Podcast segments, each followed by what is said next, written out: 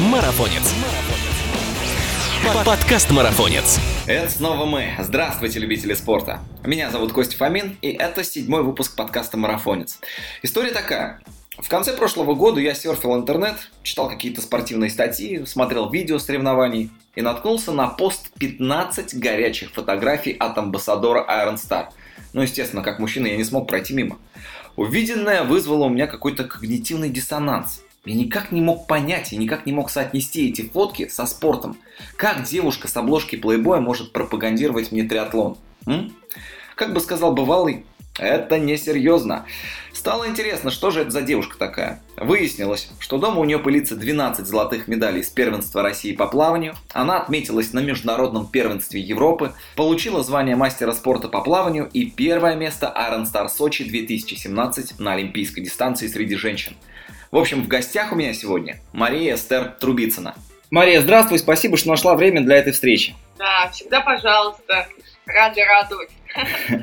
Кстати, сегодня у тебя была уже тренировка, нет? Да, да, тренировалась э, в Крыланском первый раз на ватбайке. У меня такое э, специфичное произношение. Надо заметить, что мне недавно поставили брекеты, и я не всегда шепелявлю. Mm. Просто мне самой это так режет ухо, поэтому для наших слушателей это небольшая заметочка, прежде чем я начну рассказывать про свою тренировку. Так вот, э, делала тренировку на ватбайке. Э, первый раз э, мне понравилось труднее, чем на станке, но интересно. Ну, а на станке ты сколько раз в неделю занимаешься? Два раза в неделю. Два раза в В межсезонье этого вполне достаточно, просто подкручиваю. Ну, насколько мне известно, ты до 18 лет занималась плаванием. Почему ты это бросила? А, ну, плавание я занималась профессионально, в отличие от триатлона. И профессиональный спорт – это совершенно другой э, вид жизни. Поэтому э, я в 18 лет уже решила, что с меня хватит, что я достаточно отработала профессионально, я 13 лет плавала, и мне хотелось от жизни чего-то большего, чем просто двухразовые тренировки, поэтому я решила, что хватит. Ну а вообще было легко отказаться от этого или нет? Это вполне осознанное решение было. Я тренировалась э, до того, как бросила плавание в Америке, и там были другие условия. А, было удобно, близко, то есть э, в одном месте у тебя и учеба, и жилье, и тренировки, и поэтому еще даже оставалось время на отдых. И как раз таки в Америке я достаточно сильно улучшила свой результат, уже будучи там на уровне под МСМК. Я там проплыла даже по матчам спорта международного класса. В яхтах, если конвертировать на российский метр, получается МСМК. Вот, и когда я вернулась, это был, соответственно, пик формы, э, я поняла, что в России э, э, таких условий не будет, соответственно, таких результатов тоже не будет, а смысл плавать за что-то меньше его как бы не было. У нас э, российское плавание только единицы такие чемпионы, а когда ты просто там первый на России, тебе абсолютно нечего делать на европейских соревнованиях. А почему ты вернулась из Америки? Ну, я вынуждена вернулась из Америки.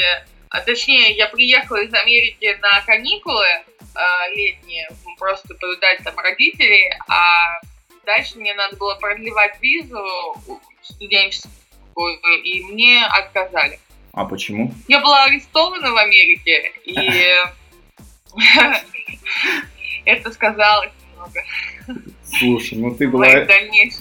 Ты, ты была арестована за допинг?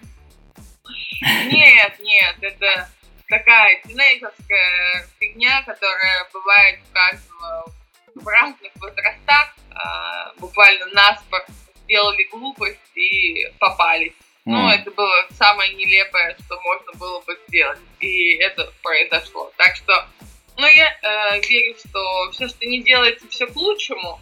И, значит, так э, суждено было бы. Я, конечно, не могу предполагать, какая бы у меня сейчас была бы жизнь, если бы я сейчас была там. Скорее бы всего, плавала бы еще где-то, выступала бы. Но это была бы другая жизнь. А я, ну, счастлива здесь сейчас. Поэтому мне не о чем сожалеть если бы у тебя была сейчас возможность вернуться в Америку, ты бы вернулась? А, со своей семьей, если бы это всех э, устраивало, всем было бы комфортно, и каждый бы нашел себе там занятие для души, то почему бы нет? я бы просто перебралась бы в место, где потеплее. Мне нравится Калифорния, Лос-Анджелес э, своим климатом. Но я никогда не знаю, я там не жила настолько долго, там хотя бы лет пять, чтобы понять, что там за люди вокруг, какой там менталитет, и могу ли я среди них находиться долгое время, потому что туризм и иммиграция – это две разные вещи. Согласен. А почему ты выбрала после плавания триатлон? А, это как-то спонтанно получилось. Я на самом деле долгое время ничем не занималась, э, буквально вот пять лет я просто работала тренером по плаванию, э, занималась для себя чисто для поддержания фигуры. А потом в какой-то момент э, э, стало не так интересно, потому что не была замотивирована все-таки всю жизнь, большую часть жизни в спорте. Это дает о себе знать. И когда перестала быть мотивация, для чего я это делаю, зачем, стали какие-то запросы в космос посылаться, так сказать. И получилось так, что у меня вот лето 2015 года освободилось, появилось много свободного времени, и как-то вот муж показал видео, где я увидела, как э, проходит Ironman э, мужчина со своим сыном-инвалидом, потому что это была его мечта. И его отец сделал такое вот большое дело, чтобы совершить э, мечту сына, который чисто физически на это не способен. Он прошел такую тяжелую дистанцию, как Ironman, вместе с ним. Это так затронуло меня до глубины души, и я поняла, что это тот спорт, где вот можно подчерпать энергию в чистом ее виде, а я именно за энергию. Поэтому решила попробовать, почему бы нет, тем более уже как один этап, можно сказать, готов, это плавать, бегать, э, в принципе, как бы все умеют. Вопрос, конечно, как. Ну и кататься на велосипеде тоже это это, конечно, непривычно и нелегко, но тем не менее более как-то достигаемо, чем, например, там, фехтование. Поэтому триатлон, а не многоборье или что-то в этом духе. А сколько раз в день ходит в душ триатлет? Ну, от одного до трех. От одного до трех. Сегодня ты ходила? Один раз. Понятно. А завтра? Завтра два. То есть у тебя завтра планируется бассейн, наверное, да, и бег? Да, да. Кто тебе прописывает э, твой тренировочный план? Кто его корректирует? Ты сама это делаешь? Нет, конечно. У меня тренер э, Евгений Пищалов. Он э, из э, такой группы Rocket Science. Э, у него основной вид это бег.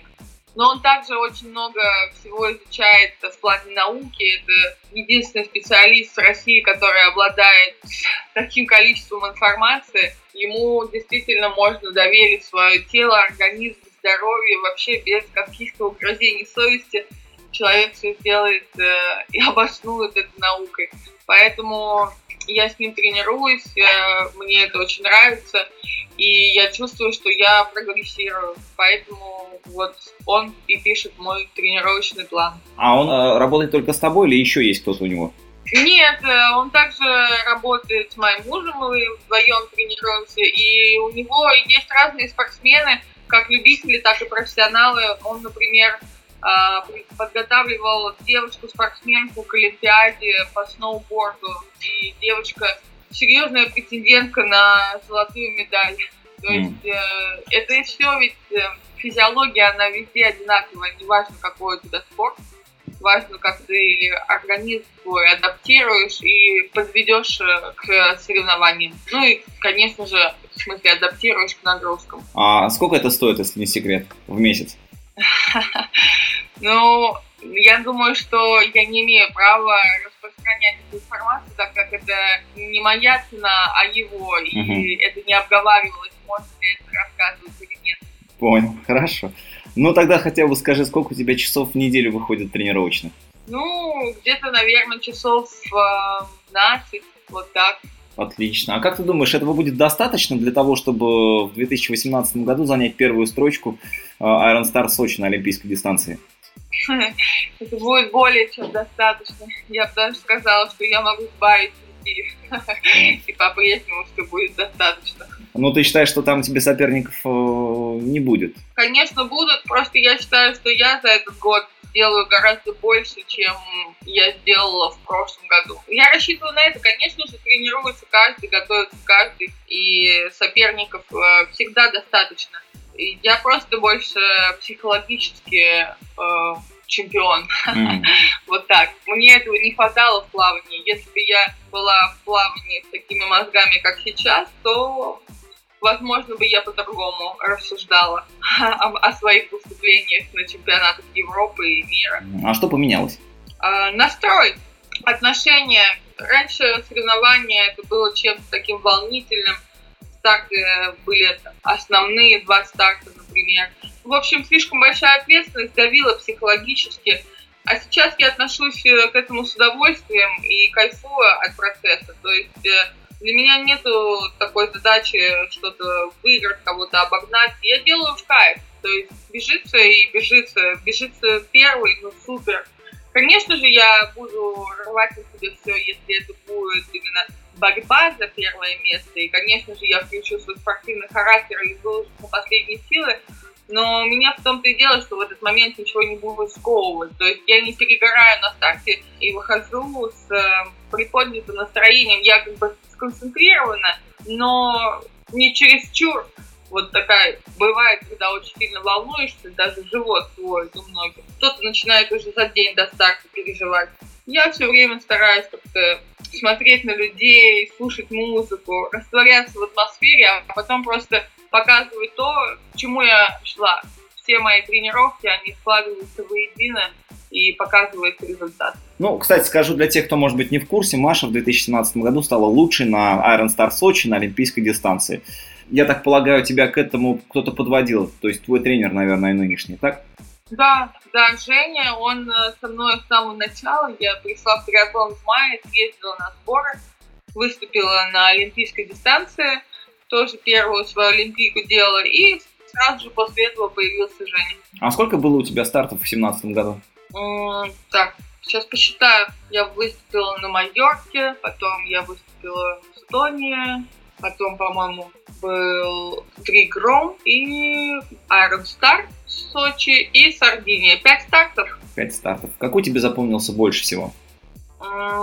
Половинка. Половинка? В Эстонии. Да, почему? Да.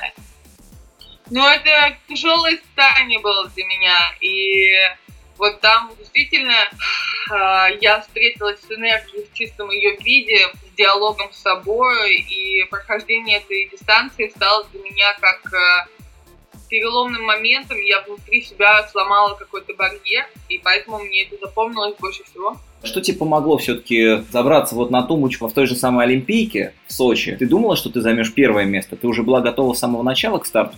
Ну, да, конечно.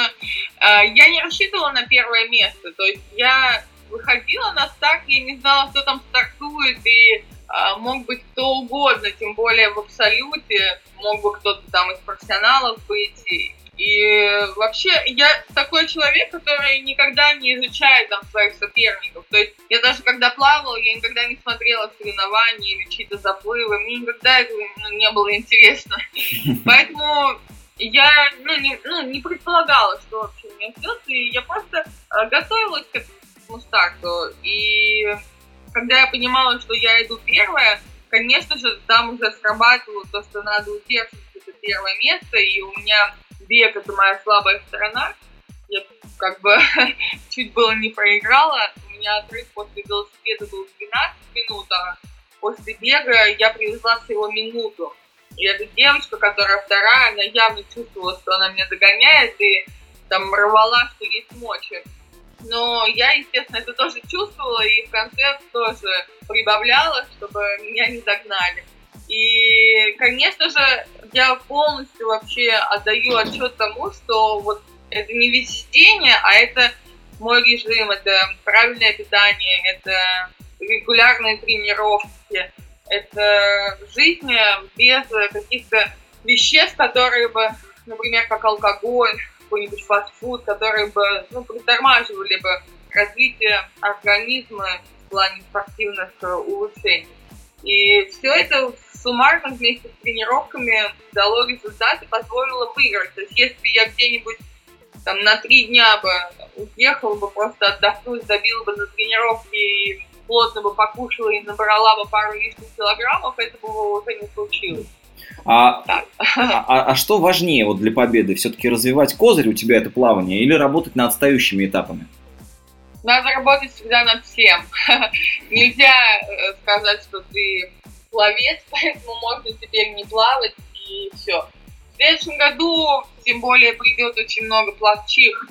А, и, ну, они уже пришли в триатлон, и занимаются, и поэтому быть э, первым в воде может уже быть ну, не так просто. А, ну, конечно же, я делаю акцент на бег, и весной начну делать акцент на велосипед.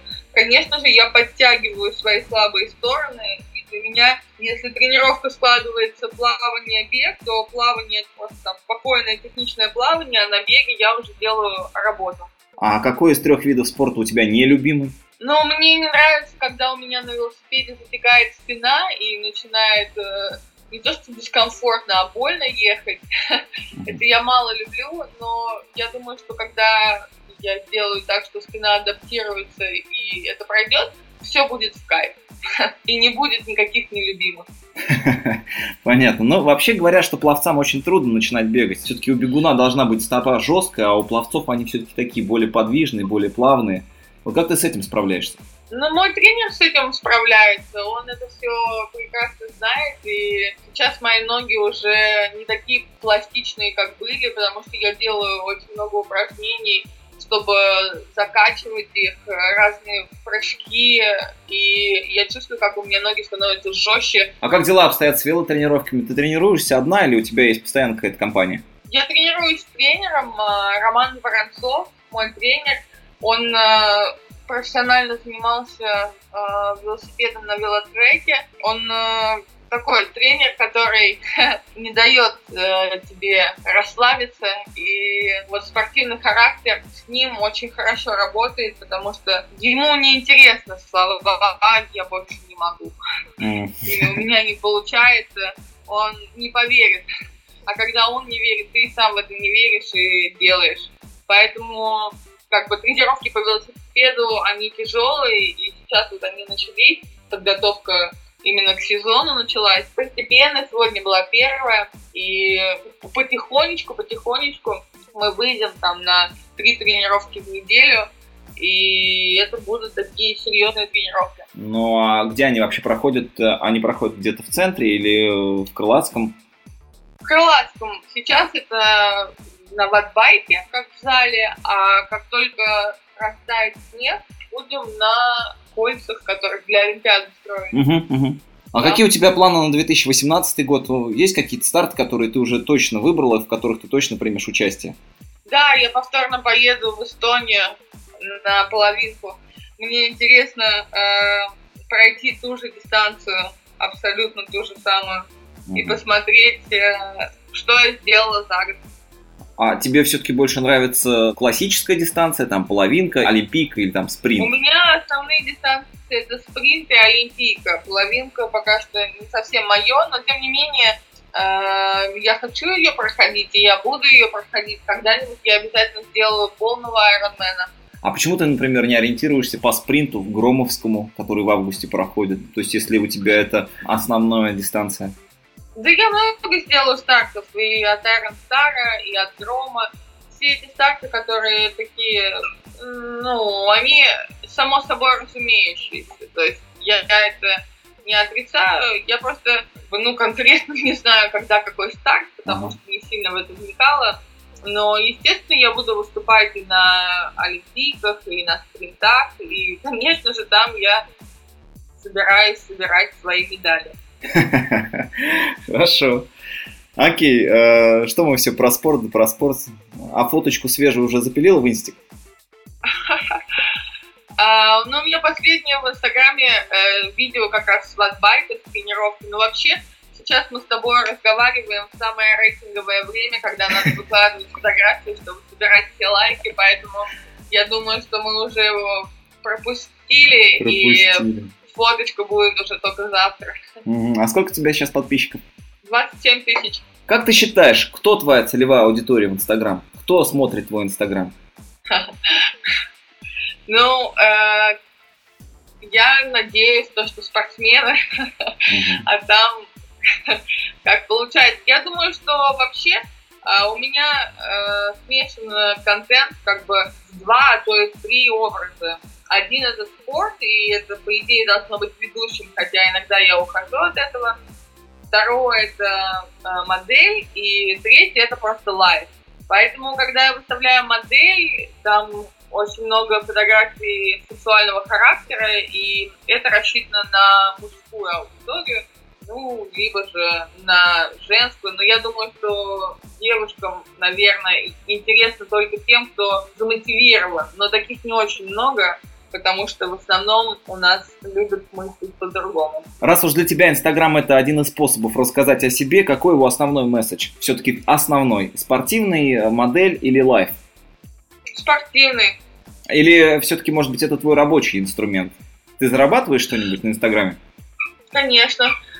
А, так это спортивный или рабочий инструмент? А вы думаете, то, что а, мне так хочется рассказать о себе в Инстаграме, показать, смотрите, какая я девочка, как у меня все здорово, все классно. Если честно, мое э, желание, если бы так можно было, я вообще не имела бы Инстаграма, и у меня был такой период жизни, когда я была полностью изолирована от всех социальных сетей. Это был лучший год моей жизни.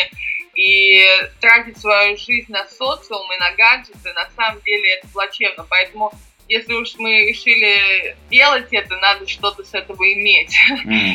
И, соответственно, что можно иметь? Можно зарабатывать на этом. Поэтому, а, естественно, я стараюсь делать своим инстаграмом не столько что-то, что рассказывало бы обо мне, сколько бы то, что привлекало бы людей. И где-то мне приходится делать сценические образы, где-то мне приходится представлять себя э, той, которой вот надо представлять себя. То есть раскрыть э, свою там душу в Инстаграм, это, наверное, не самое подходящее место. Ну, а в Инстаграм получается Маша, э, и Маша в жизни это совсем не одно и то же. Ну, частями, но в целом, конечно, когда видят там такие агрессивные фотографии, ждут от меня, что я в жизни буду какой-нибудь там женщиной в латексе с плеткой. Но я так не хожу по улице. В жизни ты себя вообще ведешь так экстравагантно, как э, в Инстаграме? Или нет? Ну, есть... бывает. Значит, Маша в Инстаграме и Маша в жизни э, не такие уж и расхожие люди.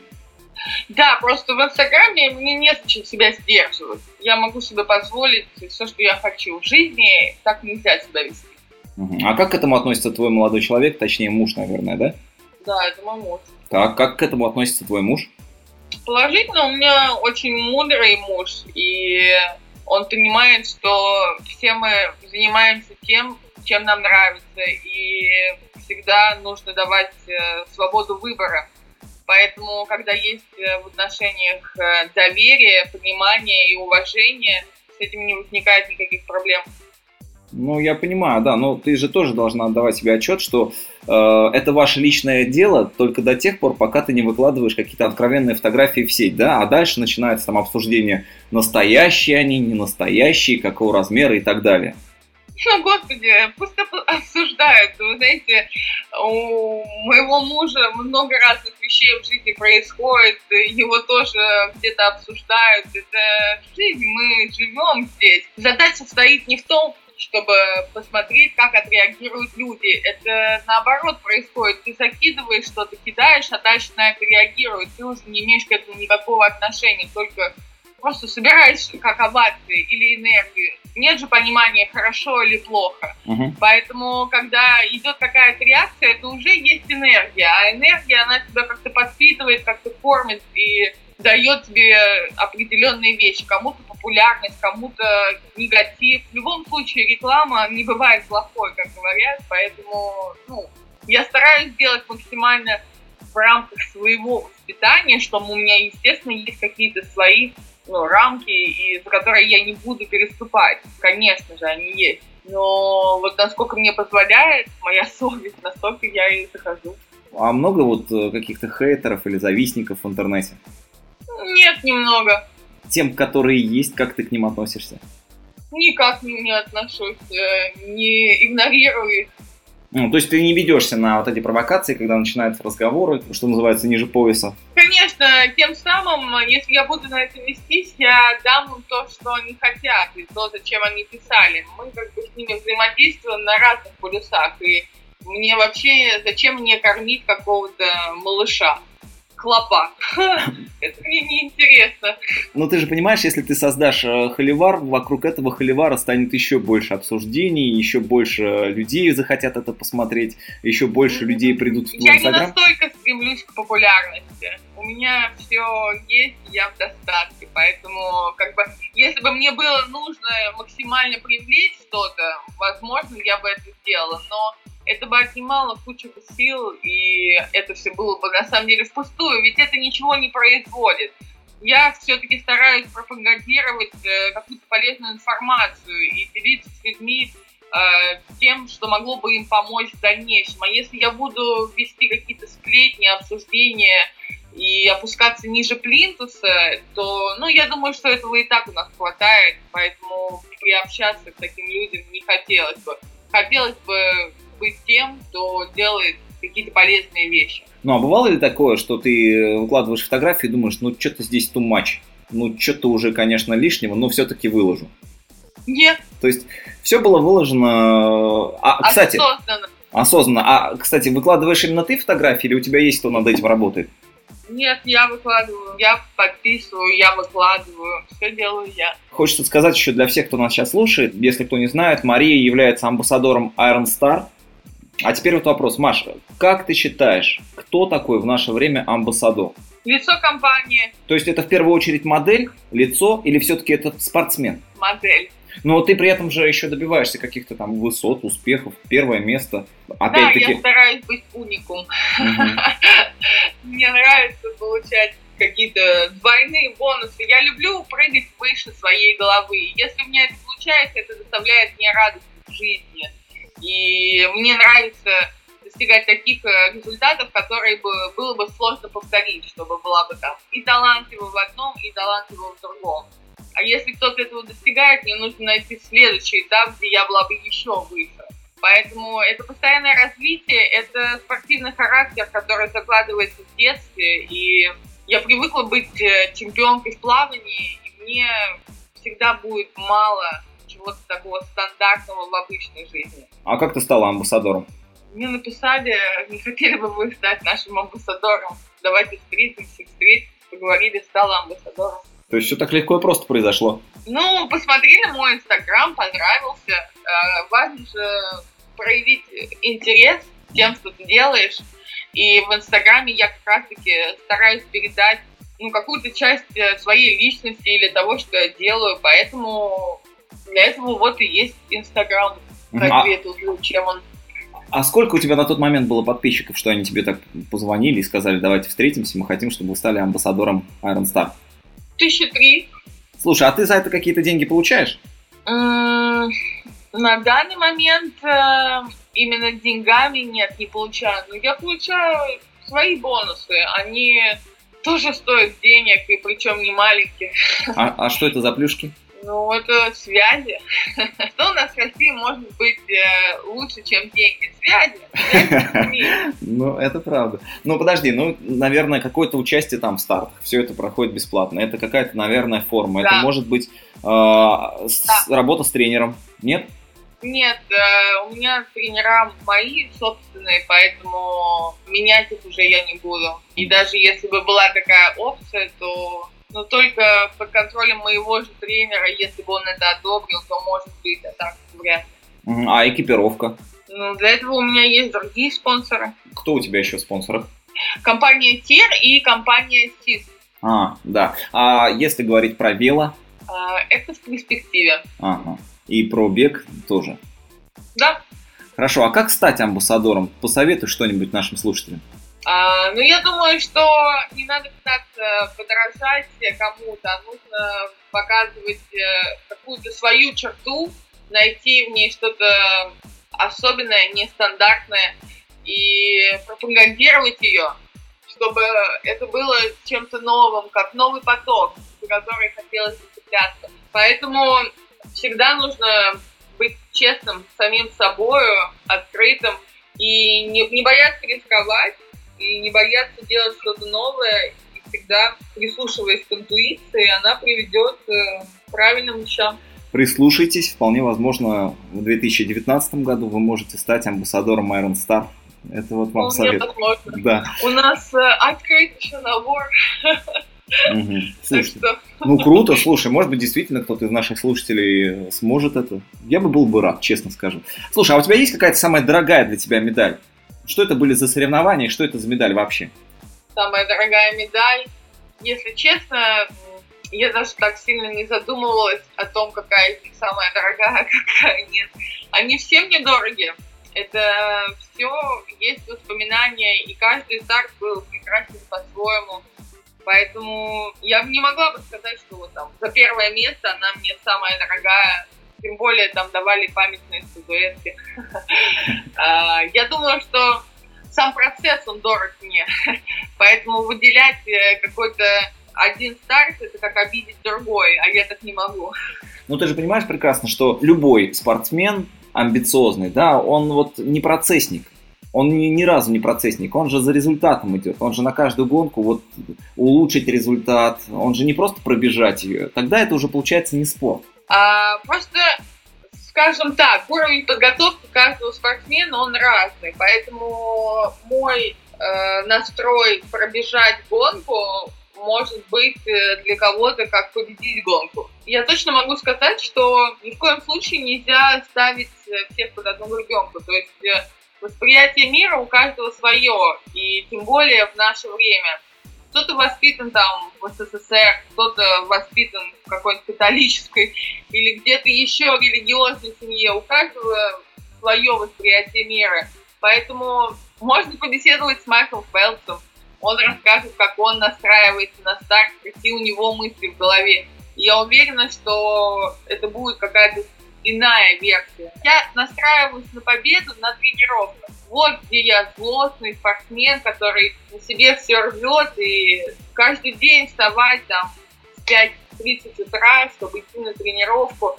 Нужно быть сильно замотивированным. Здесь я проявляю свой спортивный характер. Я отвечаю себе на вопросы, зачем я это делаю и почему я это делаю.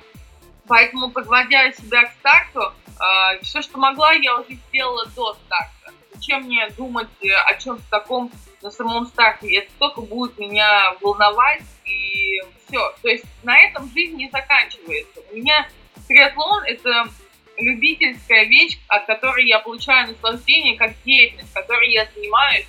А, для меня самое главное — это моя семья. Поэтому, если у меня что-то не получится на гонке, от этого моя жизнь никак не изменится. А на гонке может случиться всякое. Может проколоться колесо, можно, не дай бог, упасть или подвернуть ногу. Случиться может всякое. Ставить на фон все, а потом этого не получать зачем? Лучше просто быть в этом процессе, наслаждаться. Естественно, самого наслаждения нету, когда ты делаешь тяжелый труд. Но во всяком случае ты чувствуешь свой организм. Если ты можешь прибавить, ты прибавляешь. Если нет, Зачем на себе что-то там рвать, чтобы потом лечиться или быть травмированным, или ну, быть каким-то ограниченным?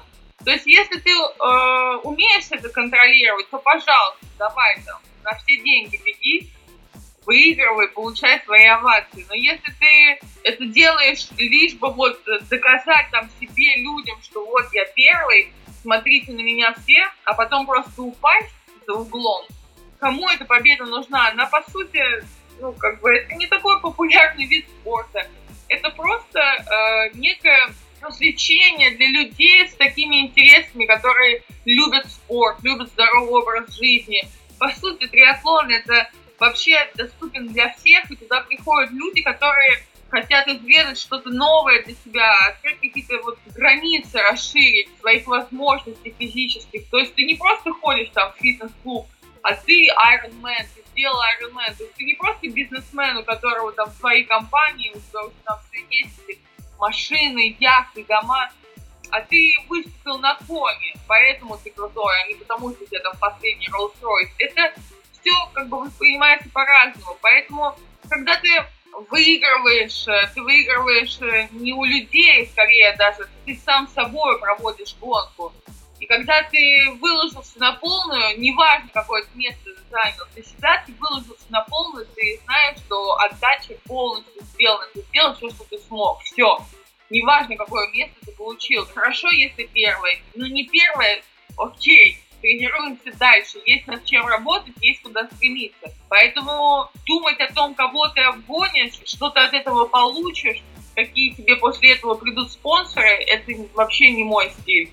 Я именно кайфую от того, что рядом муж, о том, что мы вместе стартуем, то, что нас поддерживают наши друзья, то, что мы потом можем рассказать э, нашим родителям, друзьям о впечатлениях, поделиться этим и просто для них быть какими-то такими людьми, которые делают вещи крутые, скажем. И вот это нам придает какое-то настроение. И, ну, то, ради чего, то есть это не впустую делается, это дает определенную отдачу.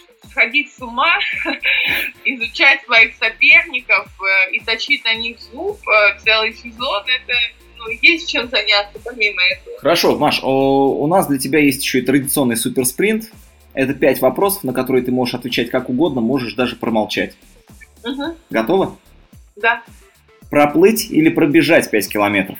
Пробежать. Что ты сейчас читаешь? Поток. Вахмин Степа или Женя Рулевский? Вахмин Степа.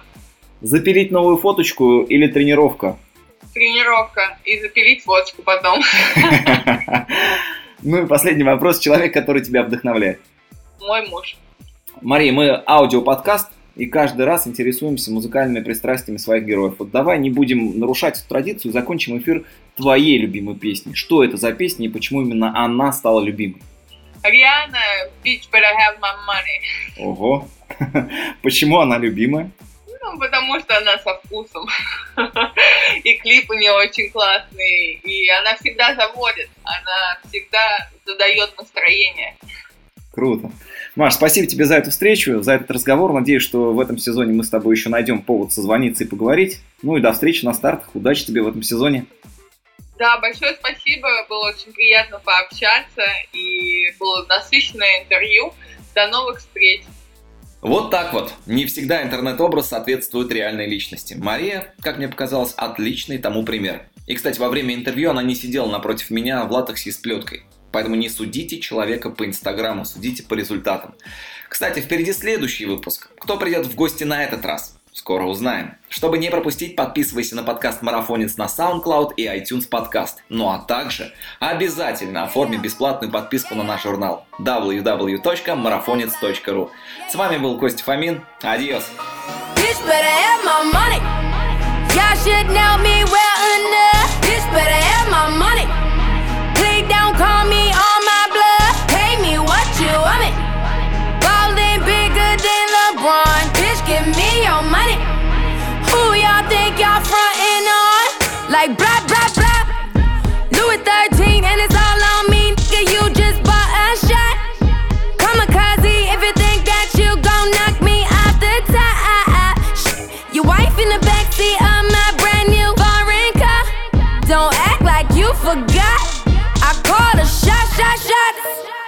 Like blah, blah, blah. Pay me what you want me. Don't act like you forgot. Bitch, better have my money. Bitch, better have my money.